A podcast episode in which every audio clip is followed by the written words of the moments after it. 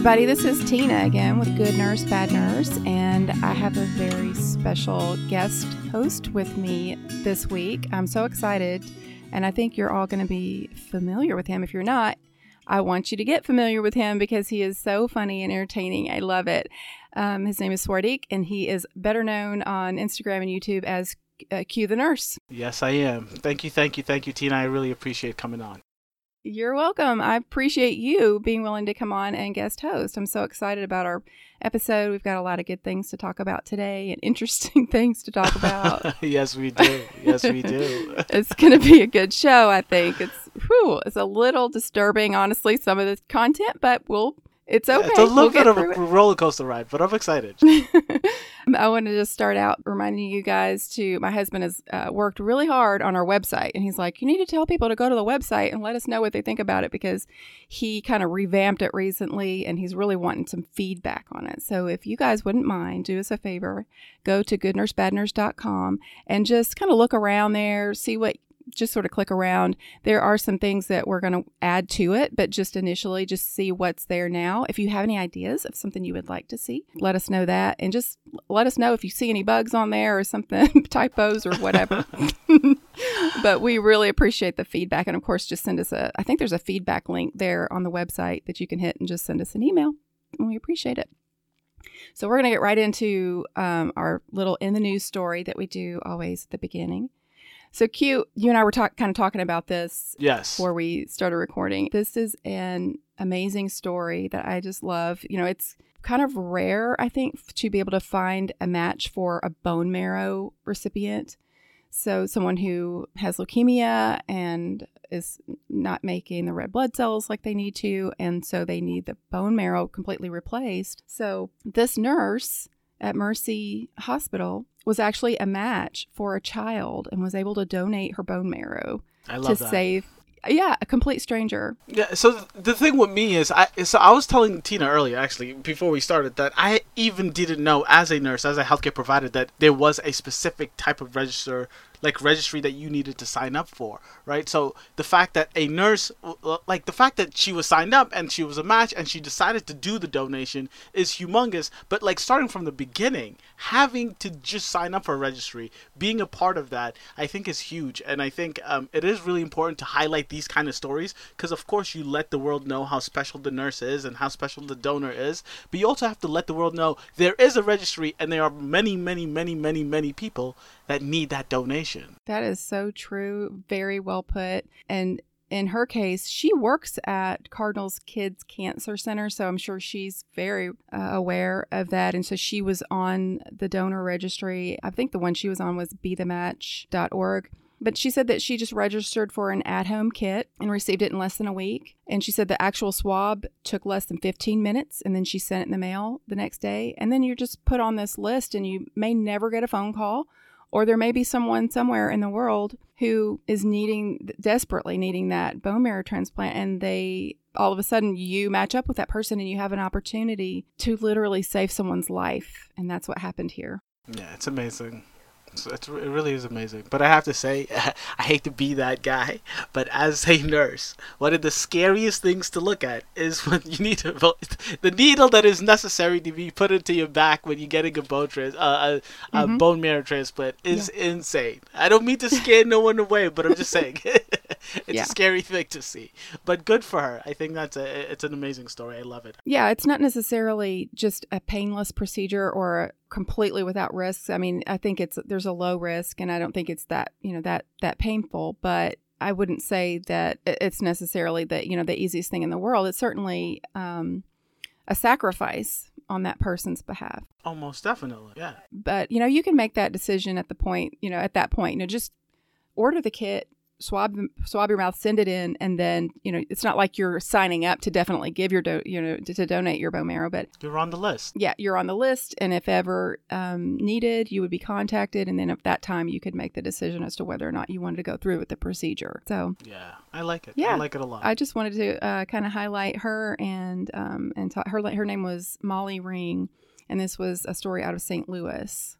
So the Cardinals Kids Cancer Center is where she works. And um, anyway, if you guys want more information about that, we'll put a link for that on our social media sites and probably on the website too. That's not a bad idea to make a place to put um, links, yeah, to, to things like that that we talk about on the show. So Uh, just and this, I, I, because on my YouTube channel, I do Nurse of the Week once a week. Um, and these are the kind of stories I choose, right? Because as healthcare providers, it's our job to care, right? So, but when you have healthcare providers, specifically nurses, and I do Nurse of the Week, um, when you have healthcare providers that take the extra step, that go beyond outside of their mm-hmm. work to give back, Yeah. it is amazing. I, really do. And I always, just like you said, put the link for people to get more information, to sign up for registries, all of that stuff. I always put in the comment section, in the description box, all of that good stuff. All right. Well, that was our little icebreaker. So I guess I guess we can get into this whopper of a story that we Let's jump right on in.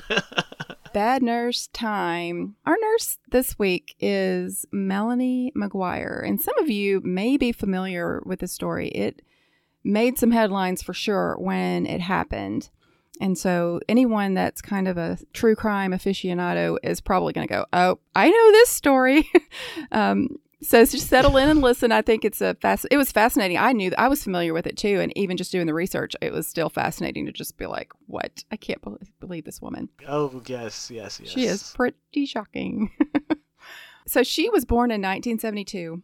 She grew up in the suburbs of New Jersey. She graduated at the top of her class. She went to Rutgers. There she studied psychology and then in 1994 she decided to go to nursing school. And while she was in nursing school, she worked part-time as a waitress to pay her way through school. So while she was there, she uh, working she met a man by the name of Bill McGuire. And he was in school also. He was studying computers. He had been in the Navy previously um, for eight years, and then I guess he decided um, after he got out of the Navy to go to school and he wanted to study computers.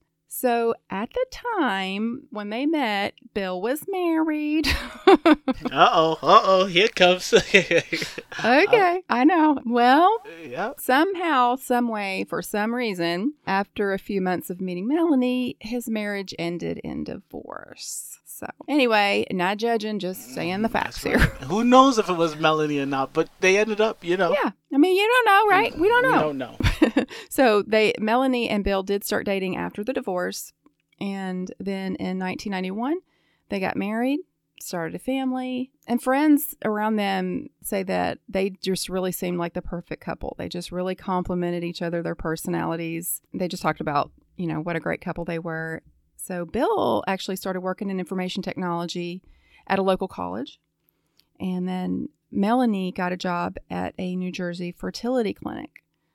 And apparently, her patients absolutely loved her. They referred to her as the mother whisperer. Oh. hmm So, I mean, you know, fertility clinic, they must have somehow felt like she just had the right touch and were, able, you know, they were able to get pregnant after they came to the fertility clinic. that they, I mean, that says a lot that she uh, somehow was able to come across to these people in a way that they just really connected to her and, Yeah. you know, felt like So- she uh, had some sort of special touch. So I, I did pick up on that on that fact, and so she so nursing is what she did after she graduated with a psychology degree. But I, I- it Yeah. it hit me that she chose psychology, right? And I don't know if that's I, don't know because like I'm thinking like movie scene because all of the like the story sounds super crazy when you get to the rest of it. Yeah. But like she chose psychology and then she became a nurse and everyone was in love with her. Everyone thought that the family was perfect. I don't know if all of this was a facade or if this was actually her and she had a, a crazy side, but like it really does start off as like the picture perfect, you know, situation. Yeah. Well, have you ever heard someone say, have, have you ever heard people say that people who go into psychology, and I've heard people in psychology say this, Yeah. that people who go into psychology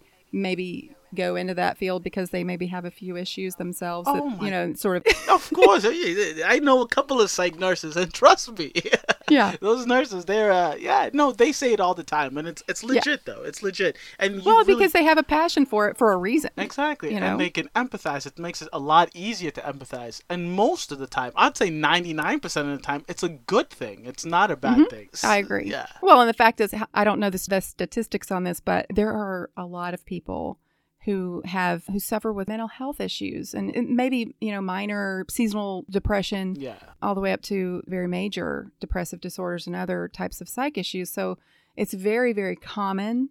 And I think that the more we talk about those things, the more that people are comfortable admitting that they have problems and get help for it. And it's Yes. important, you know, that everyone understands that it is common for people to have mental health problems and there's help for those things rather than just acting like, oh, that's something so far out there and there's like a stigma, I guess, associated with it. Most definitely. I think the more you talk about it, the more other people feel like they can add to, right? And then it just spreads the conversation. I like it. I, I like the fact that we are at least people are saying that we need more in mental illness because it's constant. Everyone has it, and whether you know it or not. And if you don't, if one of the lucky few, you definitely know someone who does. So it's a good thing. absolutely, thing. Absolutely. So that's sort of how, you know, they got started with their marriage. Within the first couple of years of them being married, they had two sons very, very quickly, one right after the other. And according to friends, Bill, I guess, liked to gamble and he would actually gamble in order to try to make extra money. This was like his side hustle, gambling. That's a really bad side hustle. That's a really, really bad. of all of the schemes and things that people do. I that's the I don't know that I've ever heard of anyone having gambling as a side hustle, but but did you? Uh, I, side note though, side note. Have you seen the latest Jeopardy superstar? No. D- okay, well, he's this dude, and his legit job, not a side hustle, his legit job, and he's feeding his wife, and um, he has two kids. He bets on sports. That is his job. What? In, in Vegas, he bets on sports. So he's the only successful gambler, like professional gambler I've ever seen seen outside of like the poker like masters stuff but it is a thing. But the way that this story comes out is he just liked to gamble and he would say he would do it for more money. Well i don't know because it said that by 2004 he had enough money to put a down payment on a $500000 home. I mean he could have just been lucky though. Uh, maybe. Maybe. Who knows? I think maybe it's from the computer science that he did, but it could be from the gambling. Yeah, it could be. Maybe his job was bringing in some money, and then he would he would get you know lucky and then was able to to get some money. Mm. So they did sign the paperwork on the home on April 28th in 2004, and they made plans to to start you know to move into it. I guess in the next month after the closing you know went through and all of that. But two days after they signed all the paperwork to buy this five hundred thousand dollar home, Melanie requests a restraining order against Bill. Uh oh. Yeah, and this is like you know you you were talking about the facade. This really came as a shock to everyone around them. You know, just kind of like, wait, with this is the perfect couple, the perfect family, the perfect home, all of that, and it just the uh, her going to request a restraining order just shatters that whole image, and it didn't make any sense. She claimed that they had gotten into a horrible fight the night before, and she says, and this is so weird, but she says that he started complaining about the new house, and that kind of makes me think, well, maybe he was able to scrape together enough money for a down payment on the five hundred thousand dollar home, but maybe they didn't really have enough money to sustain yes. the payment. But she says says that he slapped her and stuffed a dryer sheet into her mouth. The dryer sheet thing was weird to me. I was like, that's so random, right? Maybe it was a situational. Maybe they were in the washing, uh, um, you know, washroom, but mm-hmm. like that was super super weird. I don't know if there was a history with dry washers or if that's a thing or if it's poisonous. I don't know, but it was super weird. Yeah, it's very odd. It's a very odd accusation to make if it didn't really happen or uh, I, I, I thought it was bizarre. She said that she was so afraid of him that she locked herself in the bathroom to get away from him. And while she's in there, you know, hiding in the bathroom, listening to kind of listening to what's going on, she could hear him kind of moving around and packing his suitcase and she could just hear like, gathering up his things. And then she, I guess she kind of didn't hear anything else. So she kind of creeps out of the bathroom and then he's gone. And she said all of his stuff was gone. So now all of a sudden he's disappeared without a trace. And his friends are worried about him because even if he left his wife and decided, well, I'm done with you. I, this, I'm tired of this whole facade. I want out of this mess. You would think he would answer phone calls from friends, especially they were leaving messages, you know, I'm worried about you, Bill. What, let, at least just let me know. Yeah. You would think he would at least call them back and be like, hey, I'm fine. I've just got some stuff going on. Don't worry about about me, you know, whatever. Yeah, even even if it's not the wife, even if it's not Miss McGuire, he would have called someone, right? If relative, family member, cousin, aunt, best friend, someone, co-worker, anything. Yeah, absolutely. So then in May, of course, that happened um, in April, and then in May, 250 miles away from their home, there are three matching suitcases that are found washed up in Virginia Beach by some fishermen. Yes. So the first suitcase contained a pair of severed legs that were stuffed inside two black garbage bags. The second suitcase contained a head and torso of a white male wrapped in a blanket. And then the third suitcase contained a man's thighs and pelvis. Oh, Jesus Lord. That is so graphic. That is so intense. Of all the stories that we've done here on Good Nurse, Bad Nurse, I don't, I mean, we've done some juicy stories to the point that I've even had to be like at the beginning, like trigger warning here. I, I don't, I don't, I don't want to cause anybody to be triggered into some sort of, Yeah, you know, traumatized because this is scary stuff. this, I can't even imagine. like when I was reading this, like I, I like I love myself some movies, and this is stuff you hear and see in like scary movies, like Chainsaw Massacre, Right. scary movie. It is super intense, and I don't understand.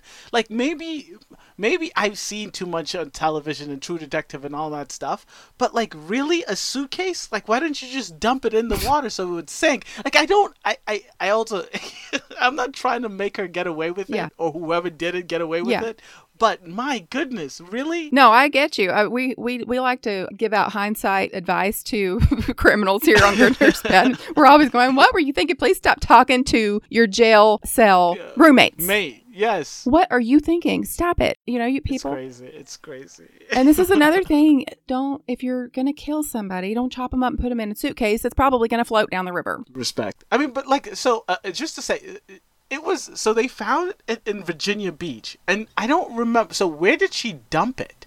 Did she dump it in? That's the thing, because she lives in New Jersey, right? So if she dumped it, so I didn't get. That's something that I was looking for to find some exact because she did drive a long way. Yes. Well, yeah, 250 miles. I mean, and it was a river, so I guess it could have. It just could have flowed down, but Right. I was just wondering. But uh, they found it, they found it, and they matched it. Yeah. So the when this happened, the body didn't really have any identification. So the police at the time didn't know who it was. Mm. And they had a sketch made up of composite drawing, sent it out to the media, and then a friend is watching television and recognizes him from the from the drawing. That friend, I think I can't remember what show I was watching at the time. I've, I, when I do this research, it all starts to run together. But I know that this one friend said that their heart just sunk when they saw the the drawing because they knew he hadn't been returning the calls, and then when they saw that drawing, they knew it was him. So they contacted police, and then we they went and identified the body, and and it was him. So they notified Melanie McGuire that her husband was dead, and it had only been a month, but Melanie had already put the house up for sale, moved into an apartment, and gave away all of his clothes. Which I guess she okay. So if if the if in reality he really did like pack up all of his stuff and leave in that way, and he had After slapping her, yeah slapped her, stuffed a dryer sheet. I guess I don't blame her for moving on yes. rather quickly. I that's because it's not like he just disappeared and she didn't you know, he actually left according to her story. So I guess I wouldn't blame her if, if that if that happened that way. She told detectives that she thought Bill probably went to Atlantic City and told them all about his heavy gambling problems and sort of made it seem like yeah, he's probably, you know, off gambling somewhere.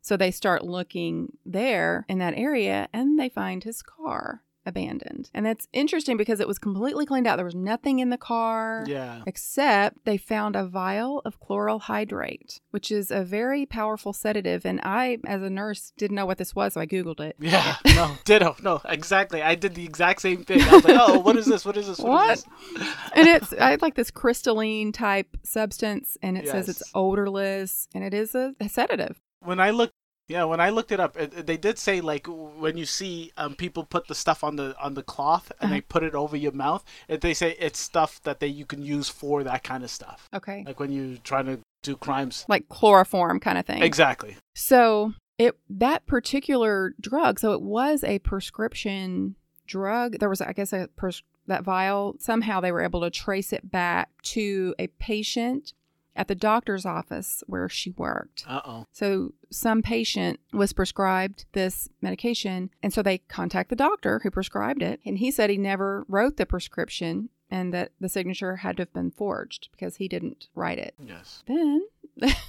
they check cell phone records between that doctor and Melanie. And then all of a sudden, like, you know, I guess they're looking for a connection that maybe she had had a conversation with, with him to see if maybe he did agree to write the prescription. And what they found was that they had had lots of conversations, frequent calls. Many, many conversations. Late at night, late night calling on the weekends. Of course, a little more than a conversation. I know.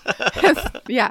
So it turns out Melanie had been having an affair for three Oh. years with his doctor. Yeah. Now, investigators kind of, of course, they're immediately going to look at him. Yes. And they investigated him and they ruled him out as a suspect. They said they didn't find any evidence that connected him to the murder, but they did d- decide that the affair was enough of a motive for murder. And so they arrested her. I agree. No, because up until this point in the story, like like you said in the beginning, like I like the way you set up the podcast where you don't go with the big murder in the beginning and you build it up.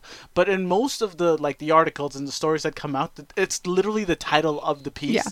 Um, and up until you figure out that she was having an affair, I was like, there's not much of a motive. And I get that. Like I don't want to like say that getting slapped in the face is not a big deal, but you don't get slapped in the face and then cut someone up and put them in a suitcase, right? Right. So I was like, this is maybe a, a, a motive enough for you to want to get rid of your husband or your partner. So uh, up until this point, I was very questionable about the situation. Yeah, the affair is like, uh, okay, because yeah, it's not like she was accusing him of of years of abuse. You know, exactly. Like had it was just that. one argument, Yeah. and then all of a sudden, this is pretty drastic for one argument. Yes. And so they do arrest her on June 2nd, 2005. Her trial begins on March 5th, 2007. And the defense kind of tried to make, and they had to, you know, they, you're always like, what are they thinking? But they have to come up with some way to defend her. Everybody in the United States has the right to a trial, A fair trial. Yeah. You innocent until proven guilty. and they have the right to a defense attorney.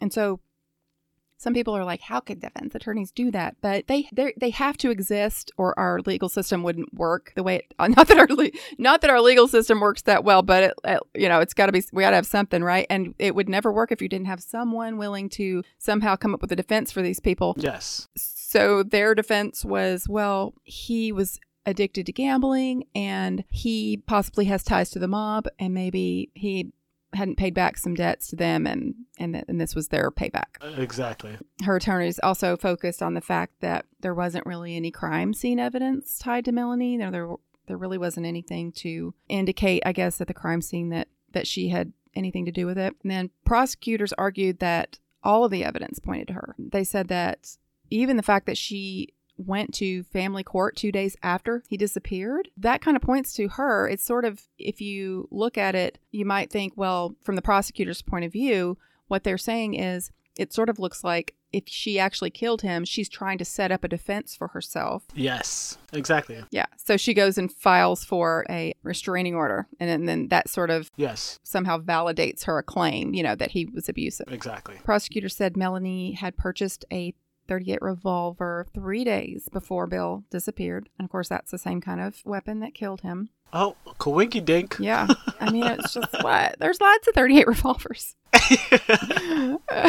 there was also a blanket wrapping his head, you know, when he was in the suitcase. And forensics was able to track the blanket back to the supplier that makes blankets for medical facilities in New Jersey. And the place where she worked used those Those. Uh, blankets. oh, And that's just one small piece of the puzzle. And obviously, if that was just the only thing, there that wouldn't be enough to convict anyone. But all of these things are starting to come together. uh, it's starting to add up. They're stacking up. Right now, you got the vial of meds, you got the gun, you got the same blanket, and then there's more. I, there's more. I'm, I'm excited, Tina. Here we go. What's so funny is that I mean, it's not really funny. It was just like funny, strange. Yeah. Is her, her defense? You would think that if the, def- the if the defense is going to do some testing, okay, some like forensic testing, and say, you know, we're going to have the the trash bags tested. We're going to hire. They spent money on this. They hired an expert to test the trash bags and compare the trash bags that the body parts were found in and the trash bags that Melanie had given her husband's clothes away in. So this is the, def- the defense doing this. You would think at some point Melanie would have been like, maybe that's not a good idea.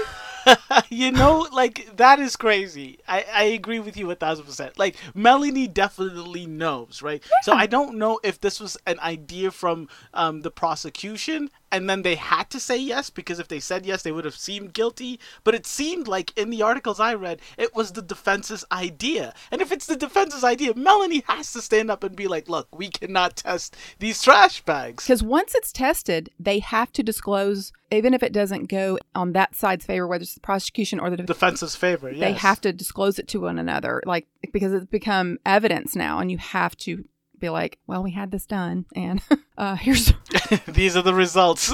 yeah. So you don't do it. You know, you don't do the testing. It's crazy. So they did match the garbage bags. I guess this expert said, no, there's some dye that lined up, or somehow the two were a match. It's not like a perfect DNA match or anything like that, but there was definitely some cons- enough consistency that that expert felt like, yeah, those that's the same garbage. They came from the same roll. Yeah, so so that that I almost so even though it's like a really bad idea on the defense's part, I almost give that less credibility than maybe the gun because I feel like everybody buys the same trash bags in Yeah. the same town from the same supermarket. So that Yeah. maybe I can give, but at the same time, this is just another piece of a hundred other things that are Mm-hmm. pointing towards Melanie. Not the least of which is the fact that they seize c- her computers from her home. And I swear to you, I cannot believe in this day and age. And I know this was what This is 2005, so 10 years Yeah. yeah but still come on computers have been around for a while the internet's been around long enough we all know that the police can find your searches and what you do and she had looked up on her computer at home she had done searches about fatal poisons gun laws and how to basically how to get away with murder on her computer at home it's crazy. It is crazy, man. or somebody did at her home and uh sh- you know her husband is the only one that that ended up murdered so i don't think it was him Exactly. So prosecutors claim that Melanie most likely gave the drugs to her husband. I mean, it's all kind of like duh, you know, but gave the drugs to her husband in a drink and then shot him while he was asleep and then dismembered him, obviously, you know, um, and did what she did, hiding the parts in the, the suitcases. I mean, I, for for someone who graduated in the top of her class and went to Rutgers, had a psychology degree, and then went on to nursing school. a lot of silly mistakes a lot of silly mistakes but I, I I always think that but i also think at the same time like when you are going through with a mu- murder there's a million things you have to think about so the small stuff that you Mm-hmm. That these murderers always forget seem to be like in hindsight like you said in hindsight it's like oh my goodness how can you forget that you searched this up three months ago? But like maybe she searched it three months ago and then she waited three months and she forgot that she searched it and didn't delete it right? Or maybe she forgot that she used the same trash bags. But at the same time silly silly mistakes. Hmm just really silly and it, it always kind of prompts us to say even if you just for whatever reason you want to do something like this just don't do it. Just don't do it. Exactly exactly you're gonna get caught. It's nowadays it's like nearly impossible. You can't cover all your No. tracks especially when you use the internet these days. I mean it's it's nearly impossible. Yeah and so you were talking about where she possibly dumped the suitcases. So they did have some toll records from toll roads yes. from May the 3rd that showed she drove overnight through Delaware, and prosecutors argued that that's where she dumped the suitcases containing his body from the Chesapeake Bay Bridge tunnel. Um, she, There we go. she says she went to Delaware to shop for furniture because the state didn't have sales tax. and we're like, oh, oh, okay, right, right, right. Yeah, that clears that up. sure Sorry, we accused you. yeah the day of just so happens I mean, so many coincidences, you know? hmm The jury did not agree with her, however. They they didn't see it that way. They agreed with the, the prosecution, found her guilty of murder, perjury, unlawful possession of a firearm, and the desecration of human remains. And she was ultimately sentenced to life in prison for the murder with an additional 15 years for the remaining charges. And his family has custody of the children. And she's filed multiple appeals, but they've all been denied. And you know, the children kind of get lost in this whole story, but what kind of a mother could do this? Should kill her children's father yes. It's a scary situation and i was thinking about that the whole time through because if you just did the math like i mean they got married in 91 and then i don't know if they started immediately but it said like two years later they had the kids. All of this stuff happened in like 2001 to 2005 mm-hmm. so the kids were really young. They were like 10 to like 13 15 years old it's a really scary situation. And and i always go back to the fact that she dismembered them. And i don't know she said uh, it like they think the prosecute I mean yeah the prosecutors think that it happened that she drugged her and shot the, the guy. But dismembering someone is a really bloody thing. I don't know if it happened at the hotel at a motel at the house but all of this stuff it just seemed like so much. And these kids going through all of this going through this trial knowing that their dad is dead and then the mother's getting accused for the killing finding out that the mother got accused I mean was the killer it is uh, you, how are you gonna like how do these kids live their life And she knows this. She has a degree in psychology. She knows the impact. exactly Even if she thought she was going to get away with this, she knows the impact that it's going to have on her children to lose their father. and their mother And, well, yeah. And so what how could she do that? I, I don't I don't understand it. Of all of the things people can do, this is just it's so shocking that people can be so selfish and do something like this to their own children. I, I, I don't I, I don't usually like to take these into like these deep deep waters but like i always believe that most people are good right? And i always say when these kind of crazy really really crazy things happen they could have some mental illness. Or i'd like to think that they have a mental illness because i really don't want to believe that human beings can do these crazy acts right?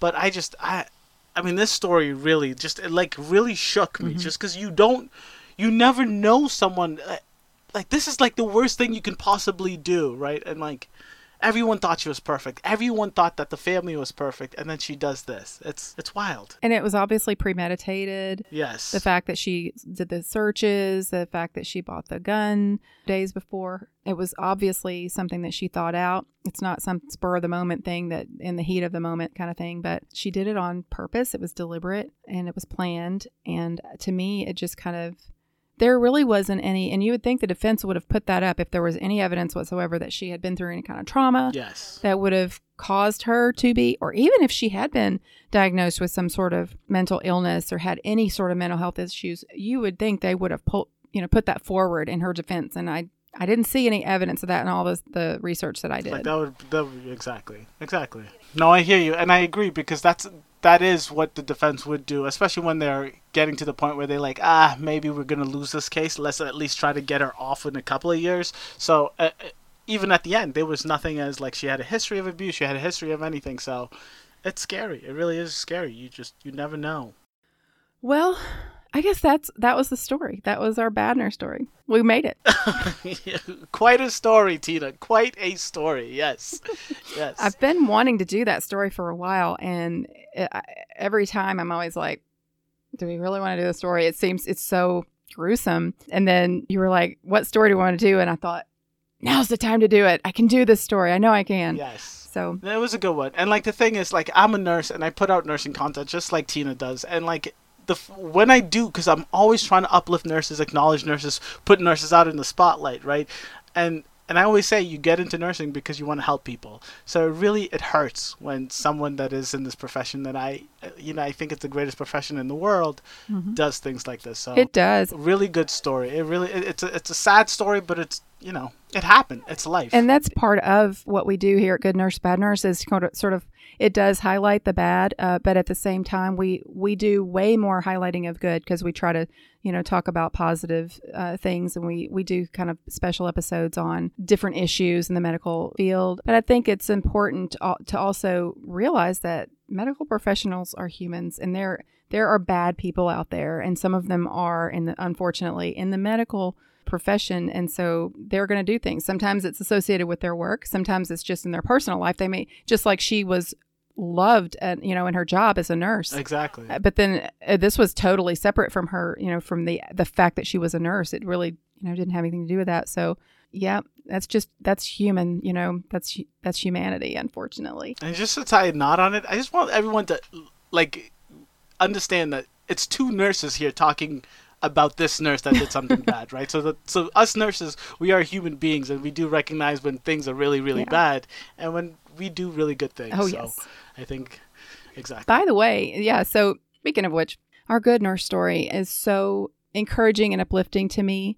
This nurse, and then she's being called a hero for good reason, was just driving down the road and sees this state trooper in North Carolina. And he's pulled off and she it's sort of like I guess the lights are going, so it just looks like you know he had pulled somebody over, and that's not necessarily unusual. I've seen police officers pulled over on the side of the road, and to me, I always figure they pulled over, probably gave someone a ticket, and then after they gave them the ticket, that person drove off, and then the police officer is still sitting there, maybe doing paperwork or something, you know.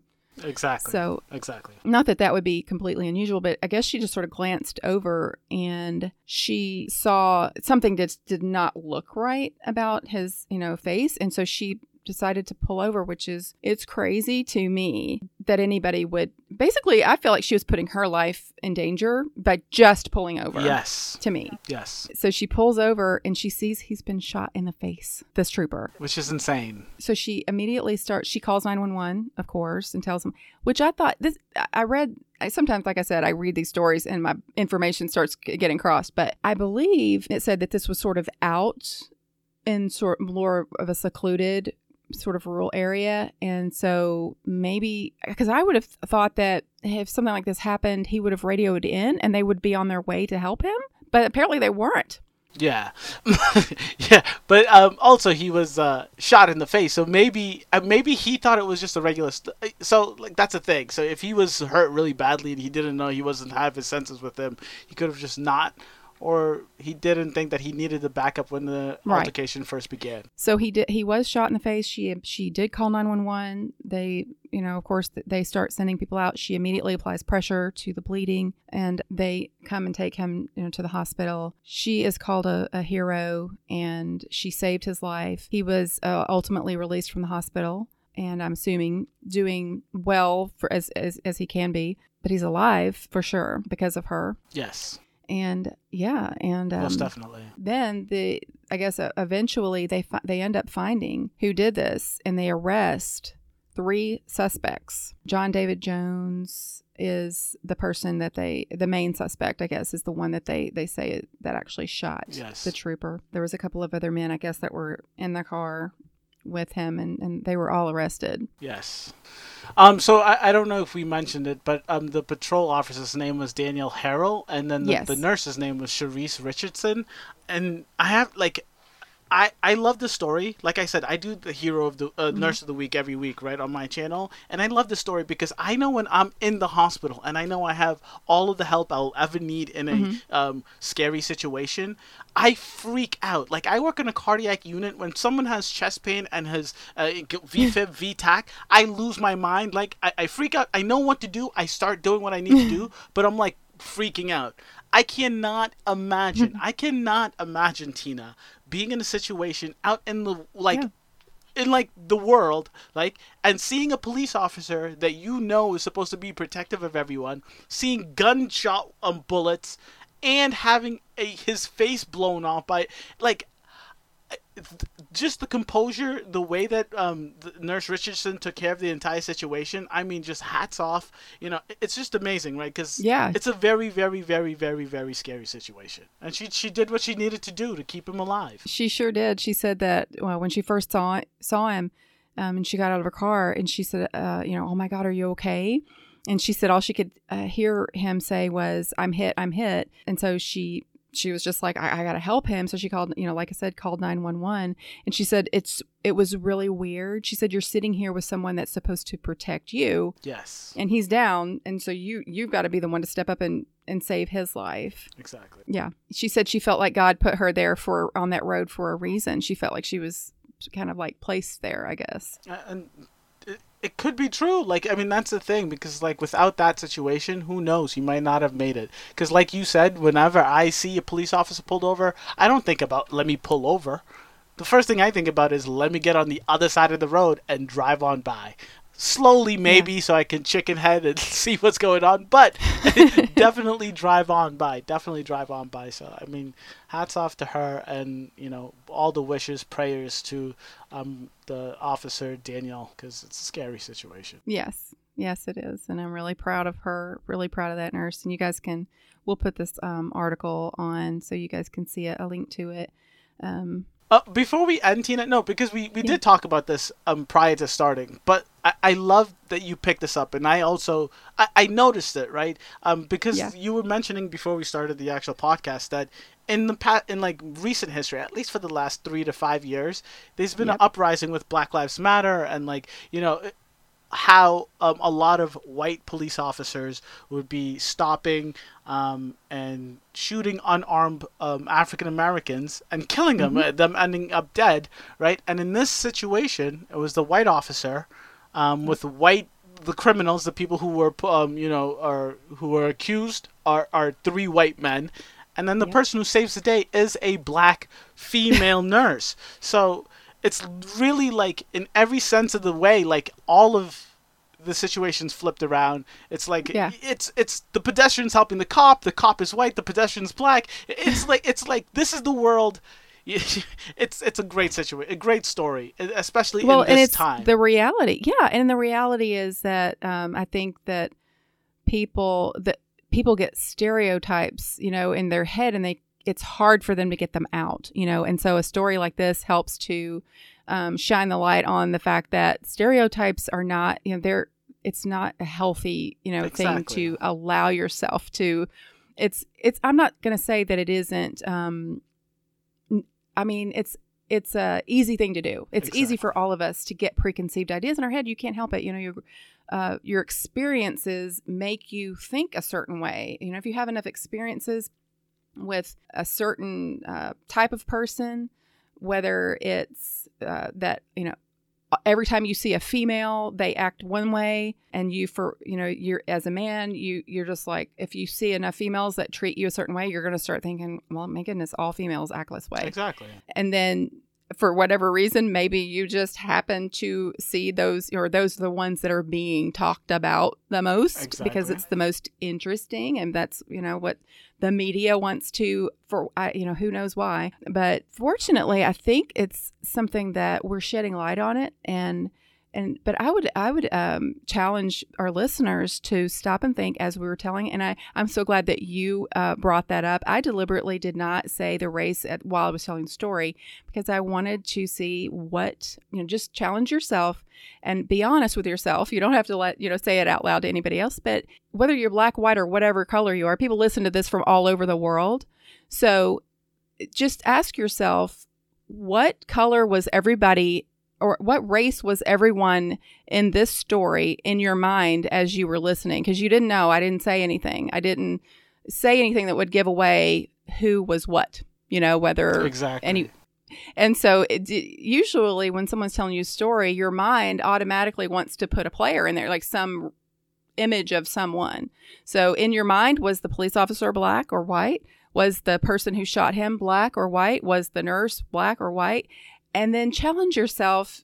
I, i'm not saying it's even a bad thing that you just naturally did that. One time i was talking to a friend of mine and um, who's african american and she said we were i don't know remember why we were talking about this. We were talking about when you read a book and you're reading from a character's like a first person character's perspective whether or not you automatically that person is automatically white in your brain or if you if nothing is ever said. And i had never i had never thought about that before. Yes and so she goes well and, and i think we were talking about maybe an article or something that was talking about it and she goes well i usually assume they're white exactly and then I was like, oh, okay. You know, like sometimes we don't think about these things. Um, so it's, I, I think it's healthy to just stop and think, you know, what did you, did you automatically assume that the shooter was black? Did you automatically assume that the nurse was white? Did you automatically assume that the police officer was black or white? And if so, or whatever, whatever that was, I think it's healthy to just stop and think, um, you know, why did I think that way? Yeah, no, uh, you're right, and I love that you said it that way because I think that's that is the issue, right? The issue is we all have these unconscious biases, right? And then w- when when it comes up and like it's in, in front of our, our faces, it's hard. You want to, you know, you want to say no, no, no. I don't believe these things. I don't think this way. But it, you think it unconsciously, and I think the best way forward is acknowledging the fact that you think certain things, and then asking yourself why. Because that's the step you need to take to move forward from. Oh no, I don't see color. I don't see this and that. Um, to the place where you can say, yes, I do see color, but it's also because my entire life growing up, I've never met a I don't know, a male nurse. I've never met a black cop. I've never met a. So these things are just built in your brain, like throughout mm-hmm. your life, and it's not your fault, and it's not a bad thing. But we do need to acknowledge these things. Um, and I love the fact that yes, it is too easy, Tina, for the big media to show the same story that keeps getting people to watch of a white cop sh- shooting a black, um, you know, person but then when you put the light on a situation where a black pedestrian, a black citizen, is helping a white cop, that mm-hmm. changes things. That changes mm-hmm. the you know the the outlook on what everyone is consuming and seeing every single day. So Tina, yeah. thank you for this story. I, I think the first story was super gruesome. This one has a gruesome part of it, but I think the big picture, especially because he's coming through, is a mm-hmm. really good thing. Absolutely, I love the story. And I love this episode. This was wonderful, Q. I, this was a, a great episode. I feel like it's um it's been fun. You've been oh, great yes. to talk to. Yes, yes, yes. I thank you. Uh, so, uh, and like I said, I just I'm gonna shamelessly plug myself. So please, nurse, you can find you can find me in, on on Instagram and YouTube. Um, and then I'd like to just say that I I do very much uh, on top of the fact that I have Nurse of the Week once a week. I always interview someone I consider an everyday hero, and I do indeed plan on having Tina on as an everyday hero. I too have my podcast version and my video version, and I would love to have Tina on soon. And once I do, um, I'll most definitely try to let you y'all know. Wonderful. I look forward to that. I'm really excited about it. We got to figure out a way, and maybe we can do something um, where we can figure out a way to record video. Exactly. yes. It. And I, my listeners know how I am when it comes to technology, and um, they would not be at all surprised to find out that at the beginning of this show, I was having to text you or, or message you and say, "My computer is doing an update, so I." Can't. no, they're not surprised. I've stopped even talking about it at the beginning because I'm just like, they're going to get so sick of hearing me uh, complain about my technical issues. I know that there is someone somewhere put a hex on good nurse, bad nurse, but it's a technology hex. It's just, yes. and it, they got some, somehow, some way we did something to offend someone. And they said, from now on, every time you start to do your podcast, this gonna you're gonna have some problem with technology. Respect, respect. but you came through and we did it, and it was a great podcast, and I loved being on. Thank you. All right. Well, I just want to um, remind you guys obviously go to the website go to goodnursebadnurse.com check it out. We do have merchandise on there. We, we don't have a whole lot but we have some. Um, let us know what you think. If there's some merchandise that you would like to, to have um, we can see if we can find it and add it to there.